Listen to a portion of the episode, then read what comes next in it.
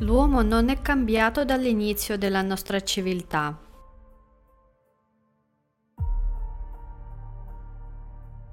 Lo trovate offensivo? Quindi confermate che lo è. Sapete perché?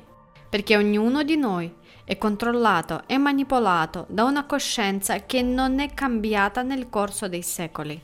L'uomo non ha ancora capito che non è una coscienza.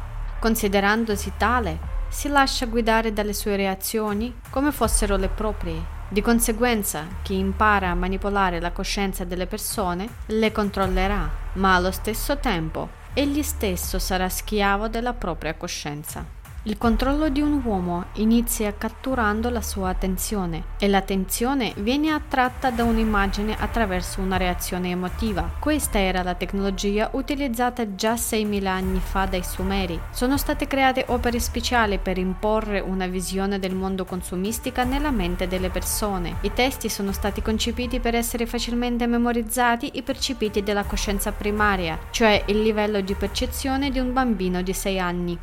Questi testi si rivolgevano proprio agli ascoltatori, non ai lettori pensanti, per suscitare un'emozione collettiva. Per i Sumeri era il poema Inuma Elish e 4.000 anni dopo, nell'antica Grecia, l'Iliade e l'Odissea. Si presumeva che l'ascoltatore conoscesse il retroscena, quindi l'enfasi era posta nel evocare uno stato emotivo nelle persone. Come introduzione a queste recite si usavano gli inni omerici, contenenti appelli a varie divinità. Le poesie sono state create con la stessa tecnica usata dai Sumeri, la recitazione veloce ed emotiva, proprio come nella musica, tutta l'attenzione del pubblico è concentrata sulla storia e sul suo sviluppo. Una sorta di antico concerto rap rock. Il risultato è uno stato di eccitazione collettiva del principio animale del pubblico. In poche parole, si creava un aggregatore collettivo, le persone venivano contagiate emotivamente dai pensieri della storia e diventavano esse stesse portatrici e divulgatrici attive. Nell'antica Grecia, proprio come nei Sumeri, per la pubblicità dell'Iliade e dell'Odissea erano state preparate persone speciali, gli antichi giornalisti, legalmente autorizzati a recitare i poemi di Omero in pubblico. Questi erano i cosiddetti figli di Omero, rapsodi.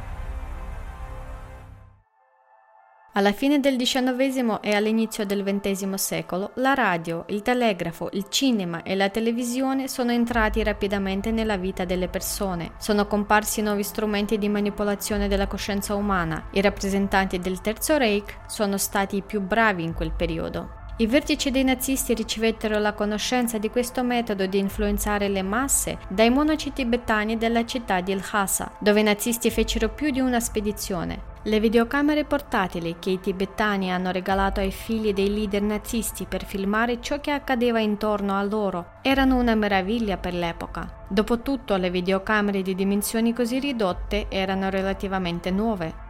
Dove hanno preso i rappresentanti di Lhasa questi giocattoli ad alta tecnologia e perché erano interessati al fatto che i vertici occulti del Terzo Reich avessero una tale influenza sulle masse utilizzando la tecnologia moderna. I nazisti fecero tutto il possibile per garantire che la televisione, proprio come la radio, entrasse in tutte le case, come internet nel mondo di oggi. Dopotutto le informazioni che arrivano attraverso il canale visivo sotto forma di immagini sono percepite dalle persone praticamente senza analisi e arrivano direttamente al subconscio. Parlando della televisione come nuovo strumento di propaganda, Goebbels disse: "Il vantaggio delle immagini visive rispetto a quelle sonore è che le immagini sonore vengono tradotte in immagini visive per mezzo dell'immaginazione individuale, che non può essere tenuta sotto controllo. In ogni caso, ognuno vedrà la sua, perciò bisogna mostrare direttamente come sia necessario, in modo che tutti vedano la stessa cosa. Per esempio, per catturare un pubblico il più vasto possibile, furono allestiti club televisivi negli uffici postali, nelle lavanderie a gettoni e nei bagni delle aziende, in modo che ogni lavoratore potesse cantare emotivamente il coro delle SS guardando lo schermo televisivo. Nel 1935 fu inaugurato inaugurato il primo teatro televisivo a schermo panoramico, con una capienza di 300 posti. Nello stesso anno furono avviate trasmissioni televisive regolari. A Berlino le trasmissioni televisive iniziarono a tenersi tre giorni alla settimana dalle 8 alle 10 di sera. Con la televisione il Führer vivente entrerà in ogni casa, scriveva Goebbels. Vediamo il programma televisivo del 26 ottobre 1940. Alle ore 14.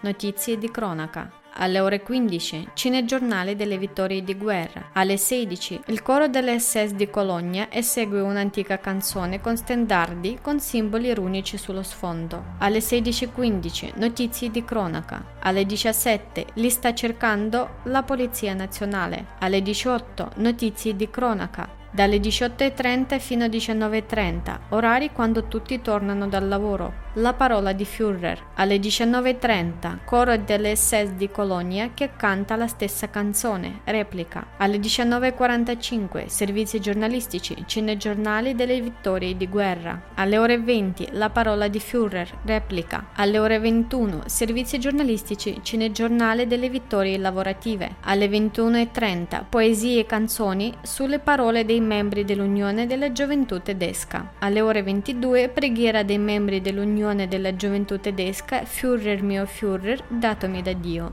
Gli schermi blu dei tedeschi trasmettono soap opera, programmi come Dietro il vetro. Goebbels era ben consapevole del valore del genere leggero, che conduceva abilmente gli spettatori lontano dalla realtà, in una realtà illusoria, e li portava a un torpore intellettuale, oltre a rimuovere il pensiero critico.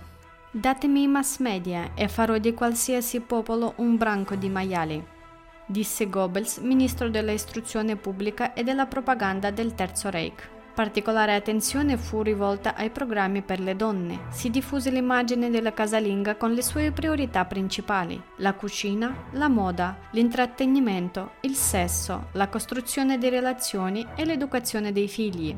Le istruzioni per il lavoro del Dipartimento televisivo del Ministero della Propaganda tedesco affermavano: Per le casalinghe abbiamo bisogno di programmi televisivi che facciano sì che le donne abbiano la giusta influenza sui loro mariti la sera quando tornano dal lavoro. Diamo un'occhiata al palinsesto televisivo della Germania nazista. Programma televisivo di Magda Goebbels, 29 ottobre 1940.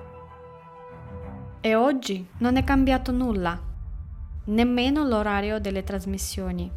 Nel mondo di oggi, con lo sviluppo della tecnologia informatica, Internet è entrato nelle nostre vite i social network e i giochi per computer hanno già catturato l'attenzione di miliardi di persone. L'uso di immagini vivide attraverso queste tecnologie moderne aumenta le possibilità di manipolazione della coscienza umana. Le persone si abituano e non si accorgono che la vita si svolge in una realtà virtuale che influisce direttamente sulla loro visione del mondo e sulla realtà stessa nella tridimensionalità.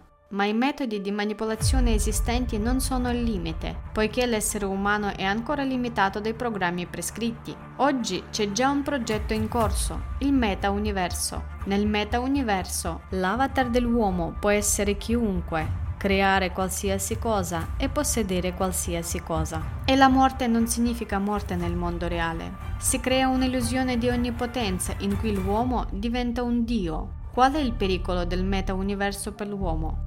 Esso inizia a perdere il contatto con il mondo tridimensionale, perché nel mondo reale per ottenere qualcosa bisogna impegnarsi, ad esempio studiare, lavorare, eliminare le cattive abitudini, obbedire, cioè sforzarsi, mentre nella realtà virtuale tutti i sogni si realizzano subito, senza alcun lavoro o sviluppo personale. Vediamo come tutti gli strumenti siano usati intensamente per manipolare e controllare l'attenzione umana, rendendola schiava delle illusioni illusioni della coscienza con l'aiuto di false immagini. Si sta imponendo un modello di pensiero consumistico e c'è un chiaro orientamento della civiltà verso la materia.